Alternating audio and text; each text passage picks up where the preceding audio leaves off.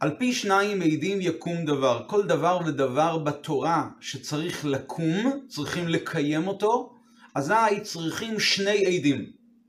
בנושא הזה של עדות, מצאנו שלמעשה יש שני סוגי עדות, שני סוגי עדים. בשפת ההלכה, עדי בירור ועדי קיום. עדי בירור, עדי בירור לדוגמה, הלוואה. אדם נתן למישהו הלוואה, מגיעים שניים והם אה, נוכחים בשעת ההלוואה, ולאחר מכן, כאשר יש איזשהו דיון בבית דין, הם באים והם מבררים לדיינים אם אכן הייתה הלוואה. זה עדי בירור. מדוע הם נקראים עדי בירור? כי ההלוואה לכשעצמה לא תלויה בעדים. ההלוואה קיימת גם ללא העדים. אפילו אם, אם אדם מלווה לחברו ללא נוכחות של עדים, הוא צריך להחזיר לו את ההלוואה כמובן.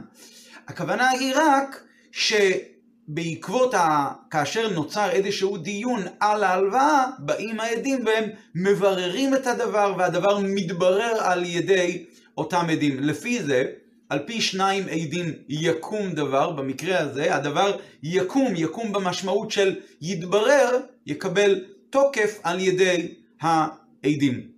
יש סוג שני של עדים, נקראים עדי קיום, שהם מקיימים את הדבר. ללא נוכחות העדים לא יהיה הדבר. לדוגמה, עדי קידושין.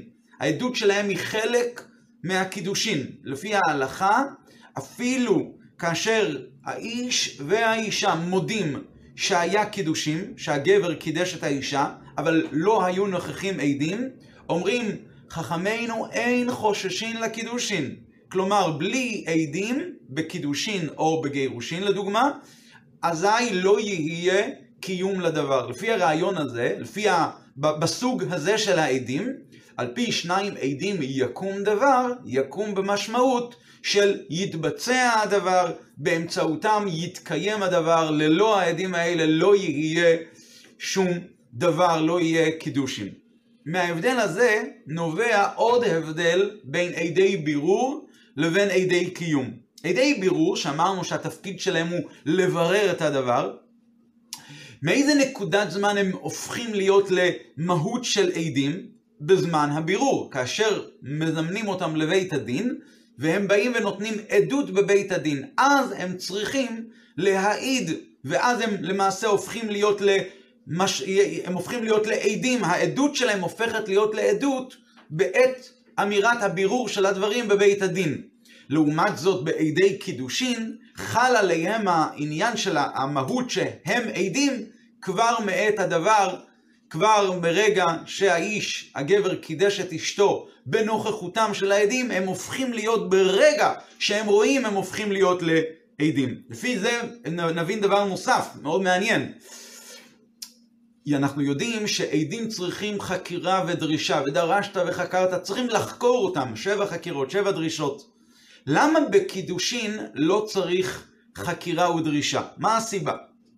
אז מסביר הגאון הרוגצ'ובי, הגאון מרוגצ'וב, רבי יוסף רזין, הוא מסביר, אומר ככה, אומר חקירה ודרישה צריכים כאשר יש עדים שהמהות של העדות שלהם חלה בבית הדין. הם הגיעו לבית הדין, ועכשיו הם הופכים להיות ברגע זה לעדים, אז צריכים לדרוש ולבדוק האם הם באמת ראויים להפוך להיות לעדים או לא. וכאשר בית הדין חקר אותם ודרש אותם, והם הופכים להיות ל... העדות שלהם נשמעת עדות, אזי באמת הם עדים וכולי וכולי. אבל כאשר מדובר על עדי קידושין או עדי גירושין לדוגמה, בעדי קידושין, עדי קידושין הם לא עדי בירור, הם עדי קיום, הם מקיימים את הדבר. ומכיוון שהם מקיימים את הדבר, אז לא צריכים כאן חקירה ודרישה, כי ברגע, על פי התורה, ברגע שהם ראו את מעשה הקידושין, הם הפכו להיות לעדים, אז הם לא צריכים חקירה ודרישה, הם לא צריכים, לה, הם לא צריכים פעולה שתהפוך אותם לעדים. ראיית הדבר, זה שהם עומדים והם נוכחים והם רואים את הדבר, זה הופך אותם לעדים. לפי הרעיון הזה אפשר להבין עוד רעיון מאוד מעניין בדינים האלה של אה, עדויות. אנחנו יודעים שבכלל כשבן אדם אמר אמירה כלשהי, האמירה הזאת מחייבת אותו. אבל או שהוא עשה איזושהי פעולה, אז הפעולה הזאת אמורה לחייב אותו. לדוגמה, אדם נתן למישהו מתנה. אז הפעולה, הדבר עבר מרשות הנותן המתנה לרשות מקבל המתנה. יש דין שנקרא בשם תוך כדי דיבור כדיבור דמי. כלומר, אם בן אדם מתחרט על פעולה שהוא עשה או על דבר שהוא אמר תוך כדי דיבור, בזמן של תוך כדי דיבור, שזה זמן קצר מאוד של אמירת שלום עליך רבי ומורי, שזה זמן קצר מאוד ממה שהוא אמר, אם הוא מתחרט ועושה משהו הפוך, הופכי, אזי תוך כדי דיבור כדיבור דמי והדבר מתבטל. זה נכון, ההלכה הזאת נכונה לכל הדברים, מלבד לקידושין וגירושין. הגמרא אומרת, והלכתה תוך כדי דיבור כדיבור דמי, חוץ ממקדש ומגרש. מה ההבדל? למה פה לא יהיה העניין הזה של תוך כדי דיבור? אם בן אדם קידש ותוך כדי דיבור הוא בא ואמר לא. למה זה, למה, למה זה לא יתפוס? למה החרטה שלו לא תתפוס?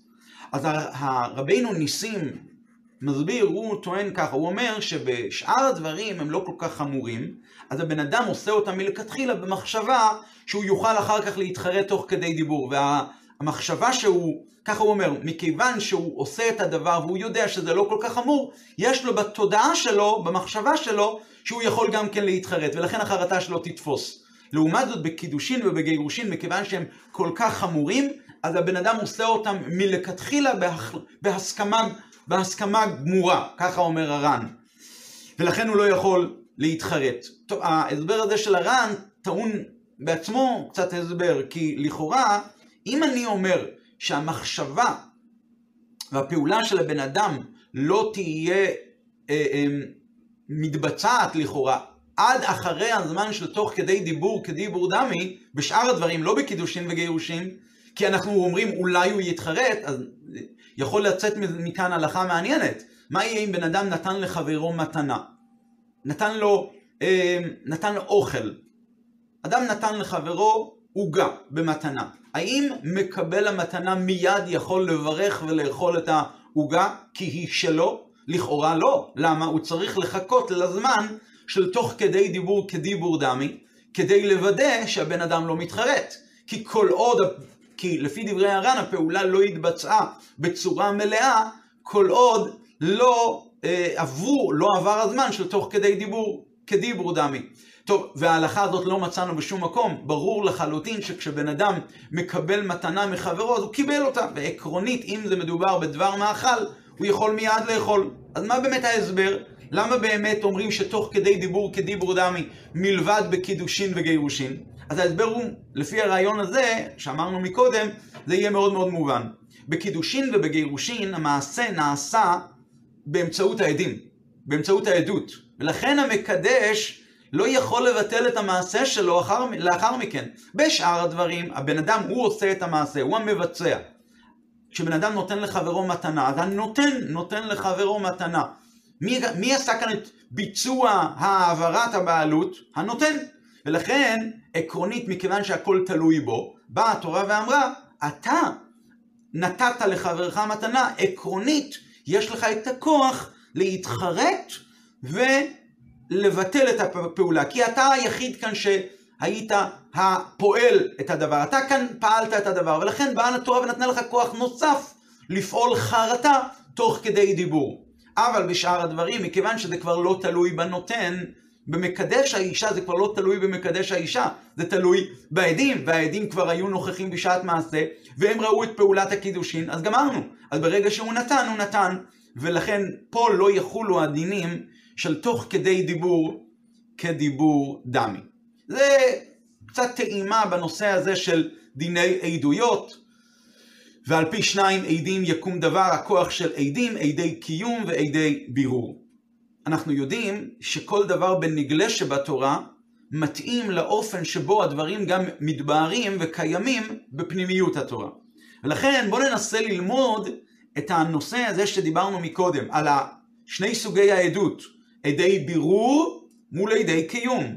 והעובדה שעדי קידושין זה, הם נחשבים לא לעדי בירור, עדי קידושין הם נחשבים לעדי קיום. ועדי קיום בשעת הראייה מיד, בעת שהם רואים הם נעשים לעדים. הם ולעומת זאת עדי בירור הם נעשים לעדים רק בעת הבירור בבית הדין. כל הפעול, העניינים האלה, ואת העובדה שהמעשה שנעשה על ידי עדי קיום הוא הרבה יותר בר תוקף, ולכן אין את הדין של תוך כדי דיבור, כל הדברים האלה ננסה ללמוד אותם כמו שהם בפנימיות הדברים, כמו שהם בתורת הסוד, בתורת החסידות. ננסה אולי דבר ראשון לדבר על הדברים בנקודה, ואחרי זה אולי נרחיב את זה קצת יותר. דבר ראשון, נקודת הדברים. יש בעולם כוח אלוקי שמחיה את העולם. הקדוש ברוך הוא, בורא העולם ומנהיגו, נותן כל, מזרים כל הזמן כוח אלוקי שמחיה את העולם. הכוח האלוקי הזה, עקרונית, הוא, האם אנחנו רואים את הכוח הזה? אנחנו לא רואים אותו, אבל בן אדם בהתבוננות קלה יכיר וירגיש שהבריאה מונהגת על פי כוח עליון. על ההימצאות של הכוח הזה, שהקדוש ברוך הוא, הכוח האלוקי שמנהיג את העולם, על ההימצאות של הכוח הזה לא צריכים עדות. כי השכל של הבן אדם מבין ומכריח שיש כאן כוח אלוקי שמנהיג את העולם. זה נקרא בשפת הקבלה והחסידות כוח הממה לכל עלמין. בהתבוננות קלה בן אדם יקלוט שמה הנשמה, מה הנפש ממלאה את הגוף, כך הקדוש ברוך הוא ממלא את העולם. גם כאשר אנחנו מדברים על דרגה אלוקית גבוהה יותר, שהיא נקראת למעלה מהתלבשות בעולם, זה נקרא בשפת הקבלה והחסידות סובב כל עלמין. גם על, הכוח, גם על הימצאותו של כוח אלוקי כזה, גם על זה לא צריך עדות.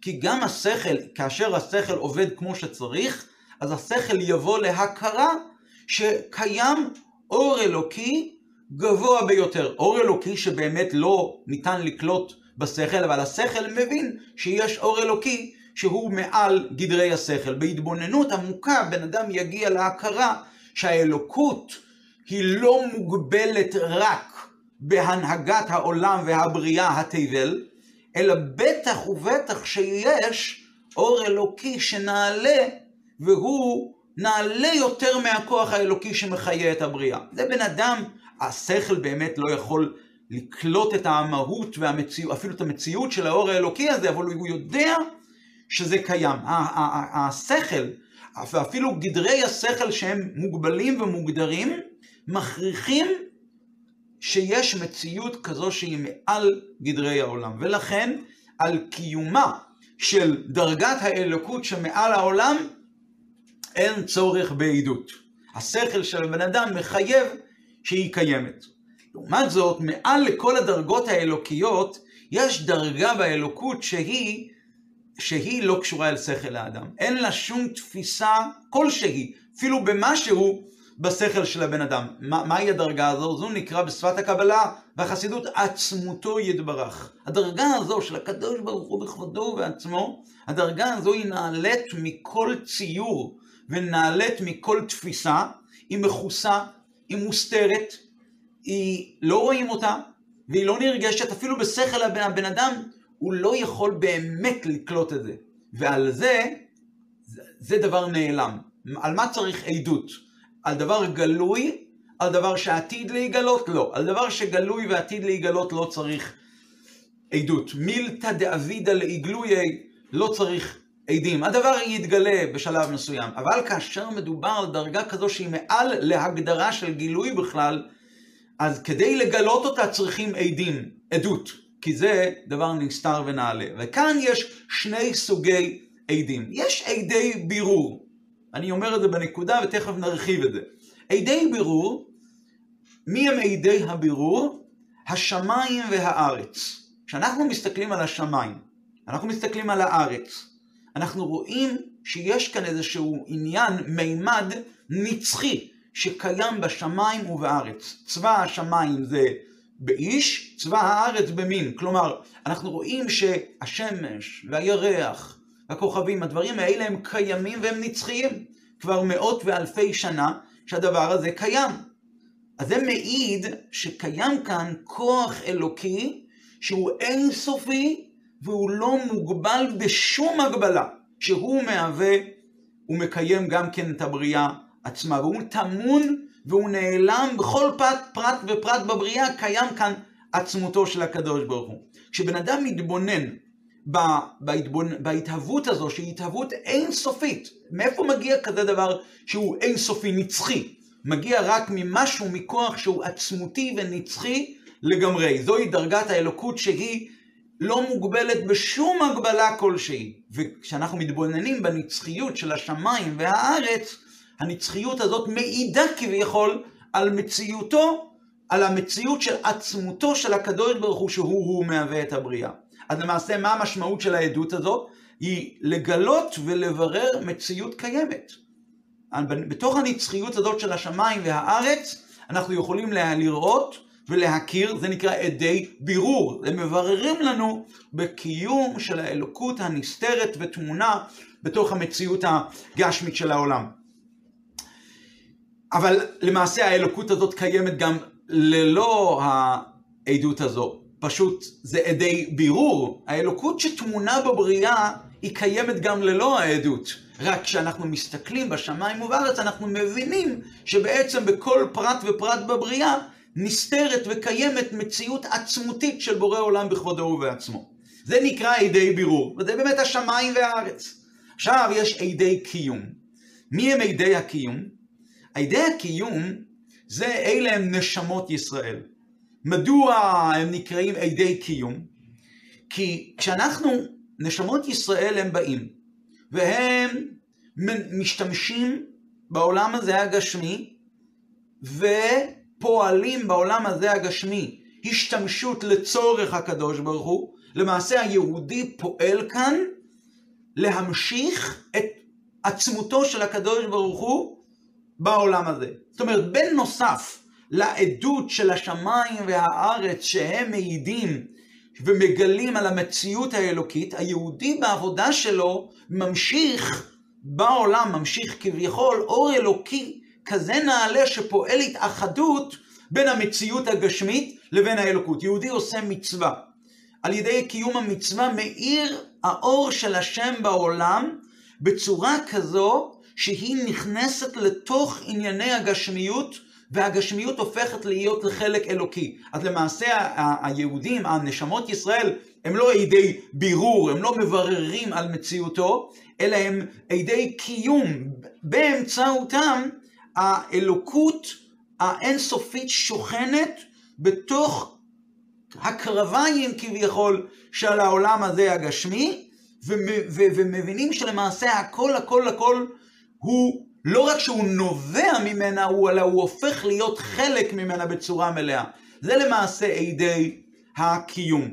ודווקא על ידי נשמות ישראל מתגלית הדרגה העמוקה והנעלית הזו, עצמותו של הקדוש ברוך הוא, כי את הכוח הזה שיהודי בא ופועל בעולם, הוא שואב, היהודי שואב אותה מעצמות נשמתו, ועצמות נשמתו היא קשורה אל עצמותו של הקדוש ברוך הוא. יהודי בכוח עצמו לא יכול לפעול כזה חיבור, אבל הנשמה שלו, שהיא נשמה כל כך גבוהה, שהיא חלק אלוקה ממעל, ממשיכה את האלוקות פה בעולם הזה.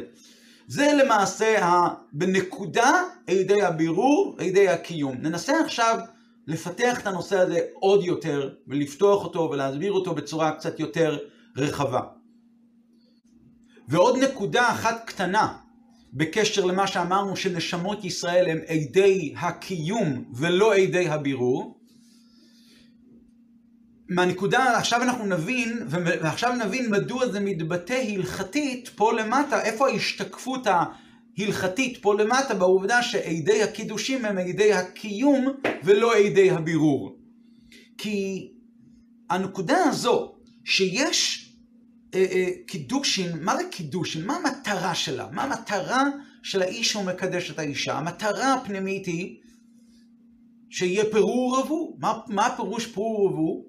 שיהיה בנים ובני בנים עד סוף כל הדורות. כלומר שיש כאן למעשה כוח אינסופי של הקדוש, שנובע מהקדוש ברוך הוא, והכוח הזה יורד פה למטה, פה בעולם הזה הגשמי, ב- ב- בתוך העולם הזה הגשמי, למעשה נמשך כוח האינסוף. אז זוהי הסיבה שעדי הקידושין, שהם למעשה פועלים את העניין, הלכתית, הם הם עדי קיום ולא רק עדי בירור. עדי קיום משמע הם ממשיכים את עצמותו של הקדוש ברוך הוא פה בעולם. אבל את הנקודה הזו באמת צריך להבין אותה. אם באמת אנחנו אומרים שהשמיים והארץ מגלים בעובדה שהם כל כך נצחיים, כל הזמן השמיים קיימים והארץ קיימת, קיימת, קיימת, הנצחיות שבהם היא זו שמבטאת את האינסופיות שקיימת בבריאה.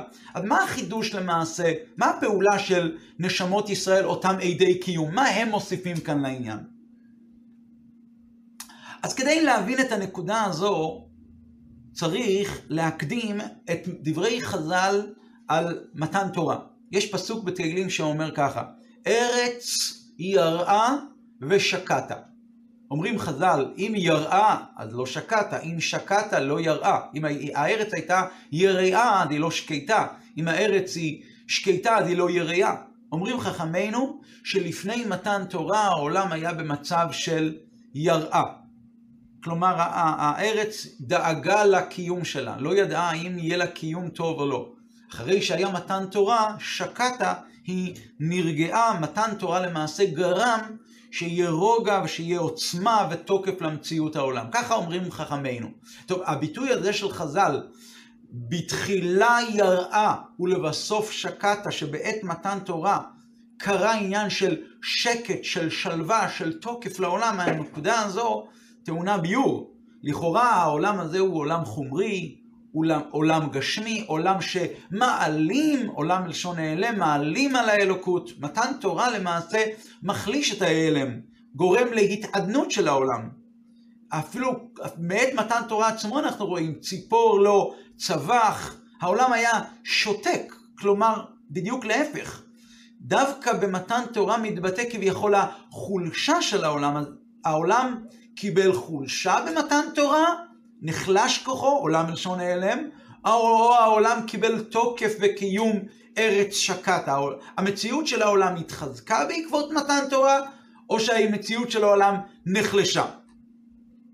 אז ברור שהקדוש ברוך הוא כמובן התנה, חז"ל אומרים, שהקדוש ברוך הוא יתנה עם מעשה בראשית, שאם ישראל מקבלים את התורה, אתם מתקיימים, יש סיבה שיהיה עולם. אבל אם אתם לא, אם ישראל לא יקבלו את התורה, אני מחזיר אתכם לתוהו ובוהו, כי אין למעשה צורך בעולם. אז אוקיי, אז זה באמת נכון, אבל זה עניין שהוא בין, סוג של תנאי כזה. זה דבר שהוא מעבר למציאות של העולם עצמה. זה כמו בן אדם שנותן תנאי, שהתנאי הוא, אני עושה את המעשה, המעשה הוא מעשה נפרד, יש כאן תנאי מעבר לזה. התנאי התנה הקדוש ברוך הוא עם הבריאה, שאם ישראל יקבלו את התורה זה בסדר, אז אם התנאי מתקיים, אז יש עכשיו, הדבר קיים. אבל לכאורה מציאות הדבר גם ללא התנאי קיימת. אז זה צריכים כאן להבין את זה. מציאות העולם מצד עצמו נחלשה במתן תורה, או שמציאות העולם בעת, מעת מתן תורה והאילך התחזקה.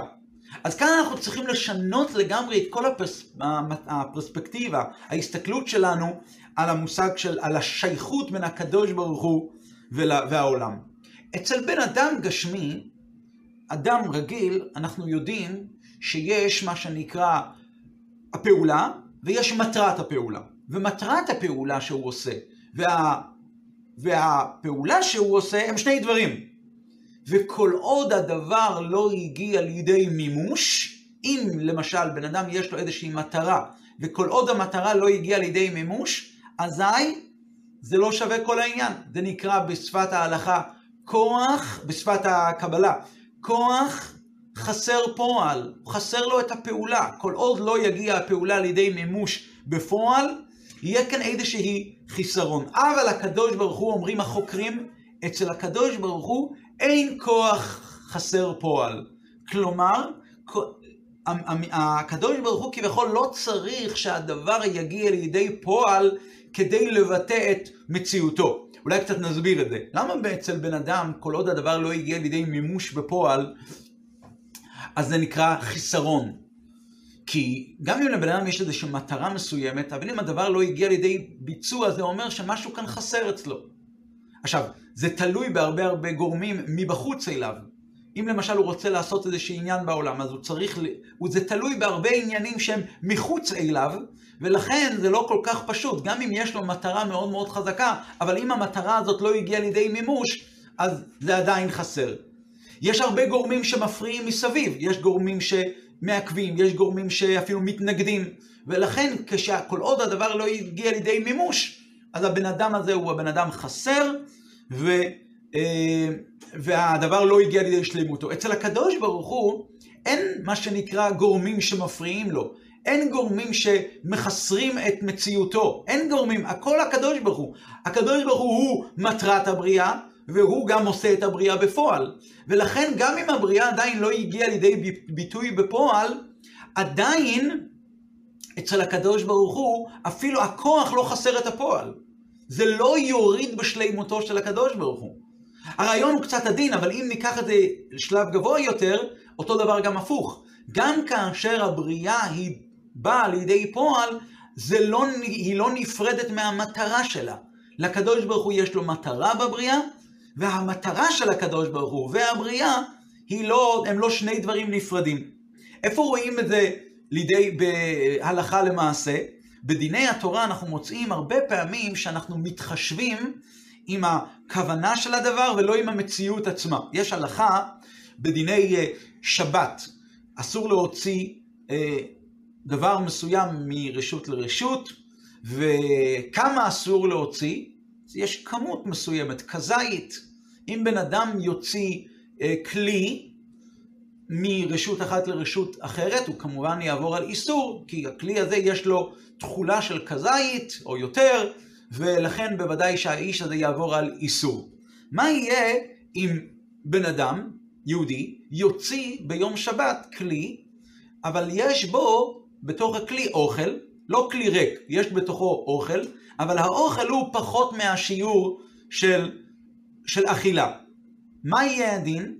לכאורה הוא לא הוציא או לא הוציא? לכאורה הוא הוציא, הוא הוציא את הכלי. אולי האוכל באמת לא נחשב הוצאה, כי זה לא היה כאן הוצאה חשובה, אבל הכלי הזה הוא כן חשוב. אומרים חז"ל, המוציא אוכלין פחות מכשיור פטור אף על הכלי, שהכלי תפילה לו.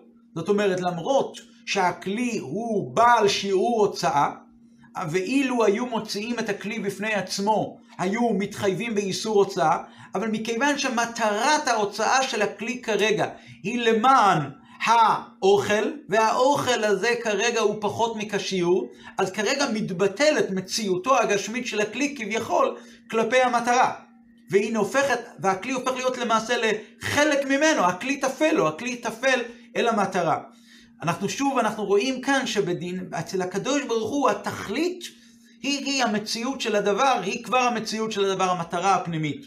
זה קיים גם בעוד פעולה, עוד הלכה, שכל המציאות של, ה, של העולם היא למעשה התורה, היא למעשה עם ישראל. הנושא הזה מופיע בהלכה לגבי דיני אה, קודשים. לפי ההלכה, אם קודשים נטמעו, כלומר קורבנות מסוימים, אפילו תרומה טמאה, נטמעה ביום טוב, אז לא, אסור לשרוף את זה ביום טוב, צריך לחכות אחר, אי אפשר הרי להשתמש בזה לאכילה, אזי צריכים לחכות למוצאי יום טוב. אסור לשרוף תרומה טמאה ביום טוב. מה הסיבה לזה? בגלל שזה לא לצורכך, זה לצורך לצורך גבוה, אתה לא עושה את זה למען עצמך. הבן אדם, לצורך עצמו, בן אדם יכול לעשות כל מיני פעולות, גם ביום טוב, אה, אפילו פעולות שריפה, אם זה לצורך עצמו, צורך אוכל נפש. אבל מכיוון ששריפת תרומת טמאה זה לא לצורך עצמו, זה לצורך גבוה, בגלל שהקדוש ברוך הוא כביכול לא רוצה שהדבר הזה יהיה קיים, כי זה דבר טמא, ממילא אה, אה, אז צריכים לחכות אחרי יום טוב. אז באים התוספות ושואלים למה? הרי לפי ההלכה מותר ליהנות משריפה של תרומה, זו ההלכה. אם בן אדם אה, עושה מדורה של אה, תרומה טמאה ונהנה ממנה, אז מותר עקרונית ליהנות מהשריפה של התרומה. אז לפי זה, או אפילו לבשל מעל זה, לפי זה, למה אי אפשר לשרוף את התרומה כדי לשים את זה בצורה של היסק תחת התבשיל שלו? ואז הוא יכול באמת ליהנות מזה, התרומה תישרף, והוא לכשעצמו נהנה מזה, ודבר, ופעולה כזו מותרת הרי ביום טוב צורך אוכל נפש, אנחנו יודעים שביום טוב מותר לבשל כאשר זה, יש שם אש דלוקה מלפני יום טוב, אז למה לא? אז תוספות באים ועונים שמכיוון שיש בזה גם צורך גבוה, בטל הצורך ההדיוט לצורך הגבוה. ככה הוא אומר.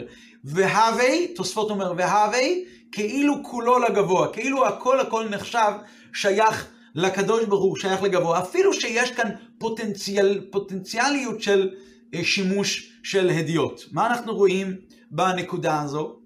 אנחנו רואים שלמעשה המציאות האמיתית של הדברים שהם קיימים בעולם זה התורה ועם ישראל. ולכן כאשר משתמשים בדבר בהתאם לתכלית שלו, יש כאן קיום מצווה, אז מתבטלת המציאות החיצונית שלו. אז נכון שיש אפשרות להשתמש חיצונית עם ההיסק הזה שנוצר כדי לבשל איזה משהו, אבל מה המציאות התכליתית של הדבר? מצווה, צורך גבוה, זוהי המטרה הפנימית, אז מתבטל כבר צורך הדיוט, אין כאן עכשיו אה, למעשה עניין של צורך הדיוט.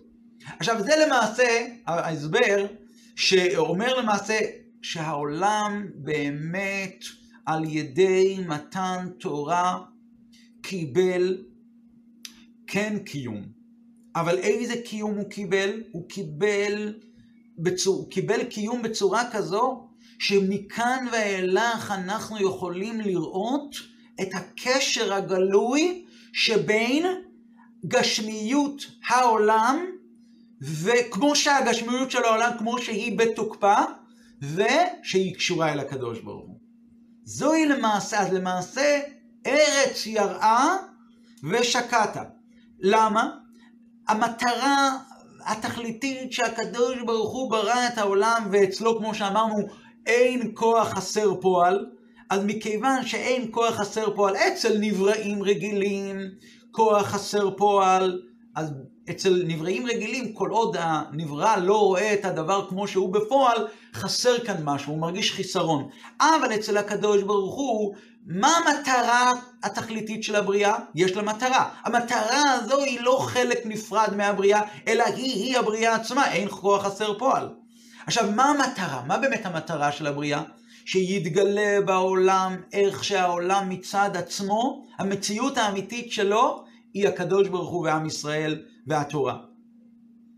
ולמעשה על ידי זה מתקש... מקשרים את העולם בצורה גלויה אל הקדוש ברוך הוא, וגם העולם מצד עצמו. ולכן דווקא במתן תורה קרה, מאז מתן תורה, שנוצר הכוח ליהודי לעשות מצווה, אה, מלפני מתן תורה יהודי לא יכל לעשות את המצווה בתוך גשמיות העולם. וממתן תורה ואילך ניתן הכוח לגלות בעולם כמו שהוא, מצידו, הוא במשקפיים של העולם, שהמציאות האמיתית שלו היא הקדוש ברוך הוא והתורה, ומלכן הארץ הזו היא שקטה, היא קיבלה למעשה קיום, קיום אמיתי.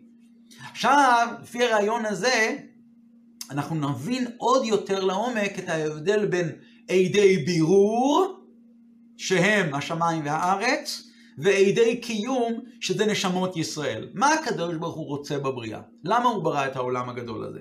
הוא רוצה מצד שהיה לו תאווה.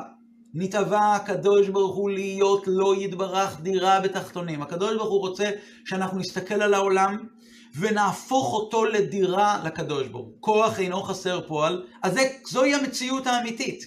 יש עצמותו של הקדוש ברוך הוא פה דירה פה בעולם, אין כוח חסר פועל. איפה זה בא לידי ביטוי? זה בא לידי ביטוי כמובן בשמיים, בארץ, שמסתכלים לעומק, לעומק בשמיים ובארץ, מגלים נצחיות, מגלים כוח אינסופי, אבל מצד שני, מצד שני, מכיוון שכשאנחנו מסתכלים בשמיים ובארץ, אנחנו מסתכלים כמו שזה לא מצד העולם עצמו, אלא רק מצד הקדוש ברוך הוא, אז זה, אז זה באופן כזה שהשמיים והארץ וכוח האינסוף למעשה שני דברים שונים. הקדוש ברוך הוא כביכול הכניס כאן לבריאה איזה מימד של נצחיות. אבל שמיים וארץ מצד עצמם, מה הם? הם חומר, חומר כלשהו.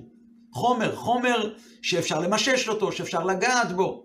ולכן, ברור שכשיש מימד של נצחיות בעולם, ברור ש, שמתבוננים, מגל, רואים את הנצחיות הזאת ואת האינסופיות הזאת שקיימת בשמיים ובארץ, אבל זה לא בשמיים ובארץ מצד עצמם כביכול, כמו שהם מציאות נפרדת. ולכן, ואז זה עדיין לא דירה לקדוש ברוך הוא בתחתונים מצד התחתון עצמו. כדי שתתבצע התכלית הזו, שהדירה לעצמותו של הקדוש ברוך הוא תהיה גם מצד הנבראים עצמם, בא הקדוש ברוך הוא, שלח נשמות של ישראל פה לעולם. והנשמות האלה יש להם תורה ומצוות, ובאמצעות התורה והמצוות כמו שהם מבררים ומקדשים את החומר עצמו, הם גורמים שהדירה בתחתונים תהיה גם מצד התחתונים עצמם, לא רק מצד מלמעלה שהקדוש ברוך הוא מחדיר בהם מימד של נצחיות, אלא להפך, שיש כאן חומר, ובחומר הזה של הגשמי של העולם עושים איתו מצווה, מגלים שבכל דבר ודבר בבריאה הוא בעצם קשור אל הקדוש ברוך הוא. וזה ההסבר הפנימי להלכה שאמרנו מקודם, שעדי קיום, מה, מה המטרה של עדי הקיום? מה המטרה של עדי הקיום? לחזק את הדבר ולתת קיום למעשה של הדבר. באמצעות העדי קיום נעשה הדבר.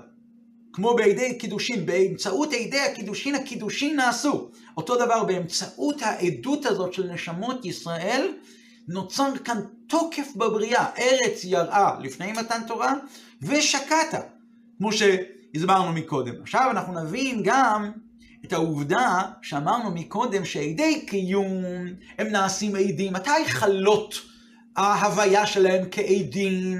בעת הבירור, בבית הדין. זה בידי, סליחה, עדי קיום החלות, חלות היותם עדים, זה בעת ראיית המעשה. כשהעדים רואים את מעשה הקידושין, הם נעשים לעדים. לעומת זאת, עדי בירור, רק כשהם מעידים בבית דין. זו ההלכה. מה המקור לזה? מאיפה זה משתלשל במובן הרוחני, בפנימיות הדברים? השמיים והארץ, הם עצמם, העדות הזו היא לא מגלה את עצמותו בעולם. השמיים והארץ הם חלק מהעולם, והעולם הוא מלשון העלם והסתר. וכשבן אדם מסתכל, אז יש כמובן ביטוי של כוח אינסופי, אבל כמו שאמרנו, הביטוי הזה הוא לא ביטוי שבא מצידם, זה בא מצד מלמעלה, הקדוש ברוך הוא השחיל להם מימד של נצחיות, אבל מה הם מגלים? מסתכלים על העולם, מה רואים? עולם, הלם, מסתכלים על השמיים, רואים אלוקות, לא בצורה גלויה. מתבוננים, חושבים, מגיעים למסקנה שיש כאן איזשהו מימד של נצחיות, ושהקדוש ברוך הוא משחיל כאן מימד של נצחיות, ואז מבינים שיש כאן כוח אינסופי בעולם. אבל הם מצד עצמם, הם לא עדים עדיין לעניין הזה. באמצעות ישראל, יש את עם ישראל, יכולים לראות בהם ועל ידם, מבררים את הדבר, ואז הם הופכים להיות רק לאחר, כאילו נאמר, רק לאחר אמירת העדות, השמיים מספרים כבוד קהיל, רק לאחר אמירת העדות של העדים, אז אנחנו מבררים את הדבר, והדבר הופך להיות למעשה לעדים. מתי למעשה הבירור הזה יהיה בצורה מלאה? לעתיד לבוא. וניגלה כבוד, העולם יגיע לשיא השלימות שלו, וניגלה כבוד השם, וראו כל בשר יחדיו כפי השם דיבר, אז באמת הבשר עצמו יראה את האינסופיות שקיימת בשמיים ובארץ. ולכן העדות, עדי השמיים והארץ הם בבחינת עדי בירור. אבל העדות של נשמות ישראל היא להפך. היא להביא את הקדוש ברוך הוא פה בעולם על ידי שיהודי עושה פה את העבודה שלו בקיום המצוות שלו, בלימוד התורה שלו פה בעולם, אז מיד, כבר עכשיו, לא צריכים לחכות לעתיד לבוא, כבר עכשיו, בעת עשיית המצווה, נעשה כאן חיבור של עצמותו של הקדוש ברוך הוא לתוך גשמיות העולם. לעתיד לבוא יתגלה מה שכבר נעשה, מה שכבר נעשה. אבל מתי הפכו הנשמות ישראל להיות עדי קיום? בעת ראיית המעשה, כמו בעדי הקידושין. בעת שהם רואים את מעשה הקידושים הם הופכים להיות לעדים, אותו דבר גם כן. עם ישראל בעת שהם פועלים ועושים מצוות, על ידי זה הם מביאים את הקדושה של הקדוש ברוך הוא פה בעולם הזה.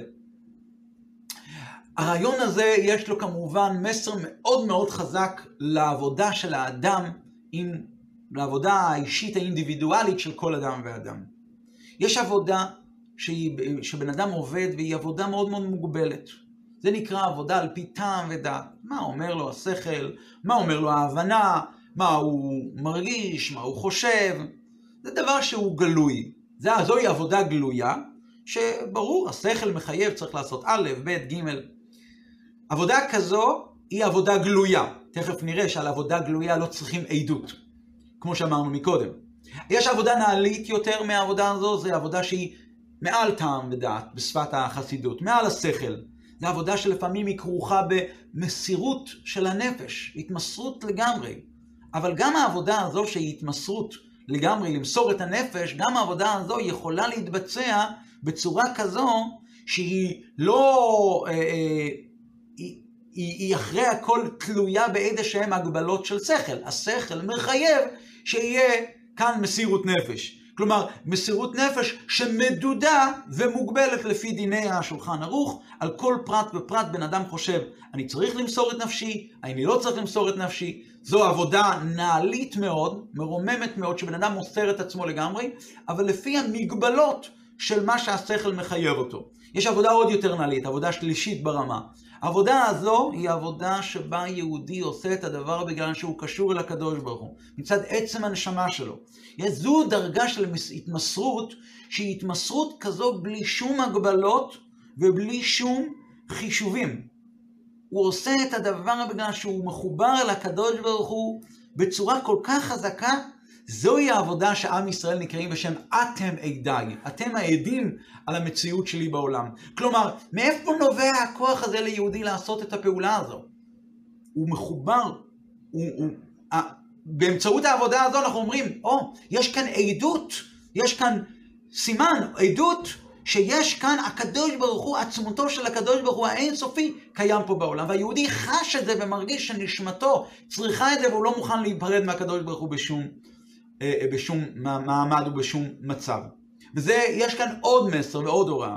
מכיוון שאמרנו שאין כוח חסר פועל, וכל התכלית של העולם היא התורה, וכל התכלית של התורה והעולם זה עם ישראל, כלומר יש תכלית ומטרה לכל עניין שקיים בעולם, שהוא הקדוש ברוך הוא, התורה והמצוות, לגלות את עצמותו של הקדוש ברוך הוא בעולם, אז אז למעשה, כאשר זה בא לידי גילוי, מתבטלת המעטפת החיצונית של העולם. לא מסתכלים כל כך על החיצוניות של העולם, ויודעים שיש כאן את העניין הפנימי, שהיא, מהי המטרה של הבריאה. וכשיהודי מתבונן בנקודה הזו, אז הוא אומר ככה, בא לי, אני עכשיו צריך לעשות מצווה. כשהוא צריך לעשות את המצווה הזו, הוא לא מתחשב בשום דבר. למה? הוא לא מתחשב במציאות הזו, המציאות העכשווית, או המציאות שתבוא יותר מאוחר, המציאות העצמית, או המציאות אחרת. הוא אומר, זוהי מצווה. מתבטלים כל המעטפות החיצוניות שיש. יש כאן מטרה, הקדוש ברוך הוא רוצה שהעניין הזה יתבצע. אז העניין הזה יתבצע. אף דבר לא יכול להסתיר ממני ולהפריע לי ולהעלים ממני את היכולת לעשות מצווה. וזה נותן לו המון המון כוח לבצע את המצווה. התחושה הזו באמת נובעת מהעובדה שהנשמות ישראל הם עדים, עדי קיום, הם עדים למציאותו של הקדוש ברוך הוא בעצמותו. בשפת הקבלה, לא ממלא, לא, לא רק הדרגה של ממה, שהקדוש ברוך הוא ממלא כל עלמין, ולא רק הדרגה של סובב כל עלמין, אלא העבודה שקשורה אל עצמותו של הקדוש ברוך הוא, שבאה מצד העצם של הנשמה של יהודי, וכשהוא מרגיש את זה בצורה כזו שהעולם הוא לאלוקות, הוא לא מתחשב בשום הפרעות, בשום מניעות, והוא עושה את הדברים בצורה מלאה, בצורה מושלמת, ובצורה הכי הכי הכי אה, עצמותית, לוקח את כל עצמותו ועושה ולא מתחשב בשום הפרעה. שיהיה לכולנו שבוע טוב, שבת שלום וחודש טוב.